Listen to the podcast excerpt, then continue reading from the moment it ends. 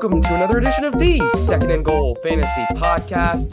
I'm Calvin, your host here with you as always. And in today's show, I'll be previewing week three for fantasy football in 2022. It's the second of two episodes this week. I'll have three big questions, three starter sit questions, two, three booms, and one bust pick for you this week. As always, thank you for listening. I'll get right into the content in just a moment. Be sure to follow on Twitter at Calvin underscore SGF as always at SGF pod for the podcast. You can ask fantasy questions over there. Start sit questions. I'm always available.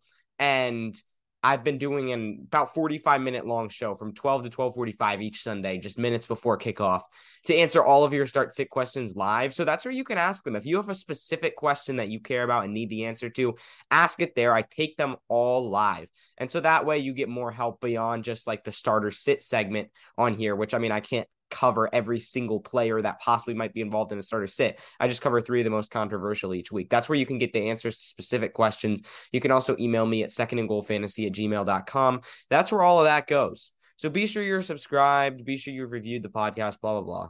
If you've done all that, thank you.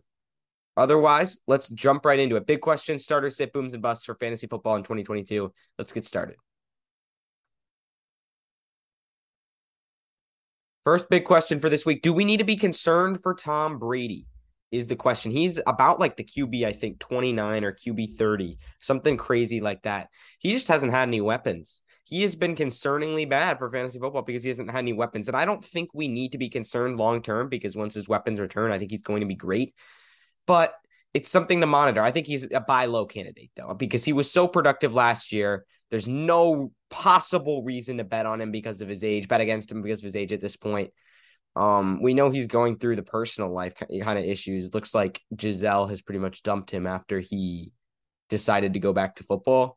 So, and there were like some of those pictures coming out last week. I hope he's doing okay personally, but like this doesn't, I mean, Brady's locked into football. He always has been, always will be.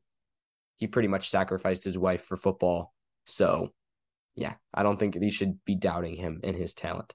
It's past that, far past time. And I'm enjoying seeing for like the 30th time that this is the end for Tom Brady. Tom Brady should have retired. Tom Brady is staying too long in the NFL. It's like there's been like six different seasons where we started the season and it's looked like that. It never has been the case. Never. And watch him win another Super Bowl maybe and then I wonder if people will be convinced. They never will. There always is something, but you know, he's a buy low candidate, I think, in fantasy football is the point of all of that. Let's get into the second big question. Can Matt Ryan be started anymore? I think if you're desperate, sure. But other than that, I mean, I'm waiting and seeing. I'm not giving up though on Matt Ryan. He's also a guy you can maybe pick up if he's on your waiver wire, but he's just been bad because the Colts offense been bad. They've been getting to the, the defense has been getting to the quarterback a lot. Matt Ryan's put up some poor performances against Houston and Jacksonville, which is bad to see. He was missing Michael Pittman and Alec Pierce last week, which that was definitely important. And so once he gets those guys back, that'll help. He's also only had one touchdown, likely to change there. He's still been passing the ball a lot, though. So I think we're going to see some positive regression from Matt Ryan. A bit concerning, of course, but he can be started if you're desperate. I would just hopefully try to find a better option based on matchups. Has Gerald Everett broken out? Is the last question. That answer to that is probably. I mean, he's going to be consistent like most. I mean, inconsistent like most tight ends are. He'll probably have some, some of those bad games here and there. Herbert still has Keenan Allen, uh, Mike Williams, and Austin Ekeler to throw to. Gerald Everett's still the fourth option there, and I mean that's going to mean some inconsistency, but he's still good, and he should you should start him because unless you don't have an elite tight end, most tight ends are going to have those inconsistent games. So if you just throw Gerald Everett in the lineup most weeks, he probably get you some good weeks and probably get you some bad ones, and it'll balance out to be good for your team or fine for your team. So let's move on to starter sit. First guy here, Allen Robinson versus the Cardinals. He is a start for me. Picked up a touchdown, picked up five targets last week. Good to see. I think the Rams are going to continue to um, obviously throw the football and uh, Cooper Kupp is still the dominant number one option, but Robinson is a good second guy to have there. And he got targeted in the red zone. I mean, the end zone targets, red zone targets are what's going to be pushing Allen Robinson over the edge a lot for sure, because last year he really didn't have that at all. That was one of the many reasons he busted, but he can still now have some good fantasy games, even without the most receptions, if he picks up some touchdowns here and there. So he's a guy to like. I, the Rams offense is stabilizing. They'll be back to being just fine. And of course, uh, yeah, Arizona's a good matchup for him. So start him. Uh, let's see. Michael Carter versus the Bengals is the next guy. I'm going to sit Michael Carter. I think he's interesting for pass catching work. Maybe in PPR, you have a case to start him, but I think Breece Hall is now the starting running back. Breece Hall picked up that touchdown and was very inefficient, or I mean, was very efficient over the last week. I think he has taken the role for good. We're still going to see some Michael Carter work, but Breece Hall is going to get more work than Michael Carter for pretty much the rest of the season, I would say. I think it's going to be a sit this week for Michael Carter. He's going to be risky from here on out. Travis Etienne versus the Chargers. This is interesting because I expect the Jaguars to be down in this game in a way that they surprisingly haven't been for most of the season, which might mean Etienne gets a lot of receptions. So he's a risky start, but I would still sit him because we still haven't seen enough. James Robinson's still the clear starter. I mean, he's just somehow fully recovered from his Achilles injury. It's awesome to see. And so he's the better, like I've said it for a while. A healthy James Robinson is a better running back than Travis Etienne. Etienne's a better pass catcher. But so far, the Jaguars have not shown a willingness to use him in the passing game. And Robinson is the better running back and will get more carries. And he's been doing so consistently. So for now, you should sit Etienne. All right. Let's move on to booms and busts.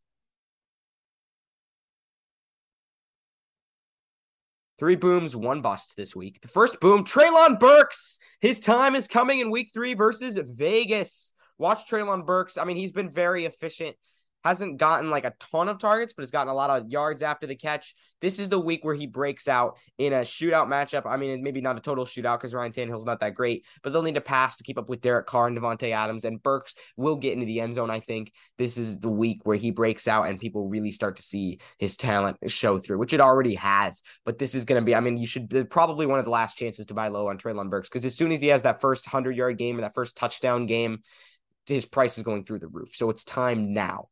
Darnell Mooney versus Houston. Risky, risky pick because he's had like two catches for four yards the whole season. But come on, we're not expecting the Bears to like have seven completed passes like they did last game. That, sure, that offense has been terrible. It's tough to watch, but it's Houston.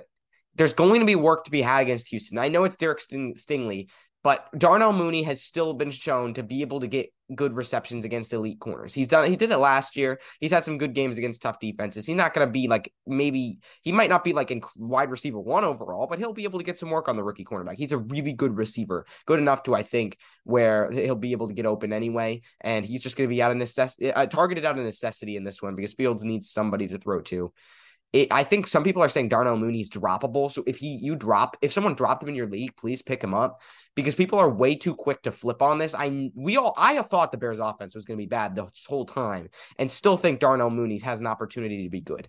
So you should be picking him up. Like I mean people just like are freaking out after two games. It's too early to freak out on Darnell Mooney just yet. It's a risky, risky pick to pick him as a boom here, but I'm going for it.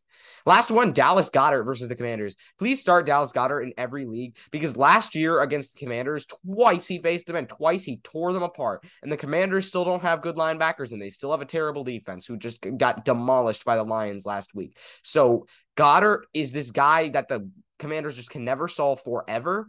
I think he's going to come out there, be targeted once again. The Eagles know the game plan against this team by now. And, and until we see something otherwise from Washington, Dallas Goedert is going to dominate them. And I mean dominate. At both games last year, I think he was like easily top five or at least top, maybe even top three tight end. Just absolutely dominant. Tons of receptions. He's going to be great.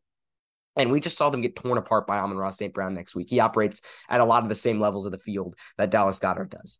The bust for this week is Clyde Edwards-Helaire versus the Chargers. Now, he might get some receptions with the Chiefs throwing the ball a lot against the Chargers, but he's been so efficient. He just hasn't had very many touches. He had a big run I guess Clyde Edwards Helaire is facing the Colts. Excuse me. Sorry about that. I'm talking about last week was he was facing the Chargers.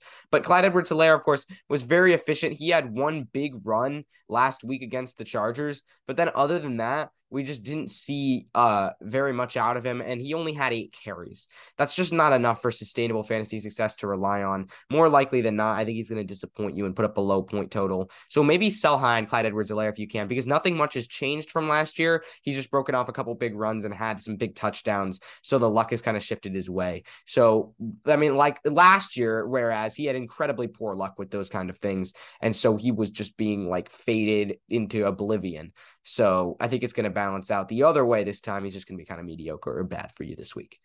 So that wraps up the show. Thank you guys for listening. Be sure to follow on Twitter at Calvin underscore SGF at SGF pod for the podcast, secondgoalfantasy at gmail.com. Send your questions. Start sits on Twitter. I'll talk about them on the Sunday show. You can ask them live if you want as well. Thank you for listening, guys. I'll see you next time.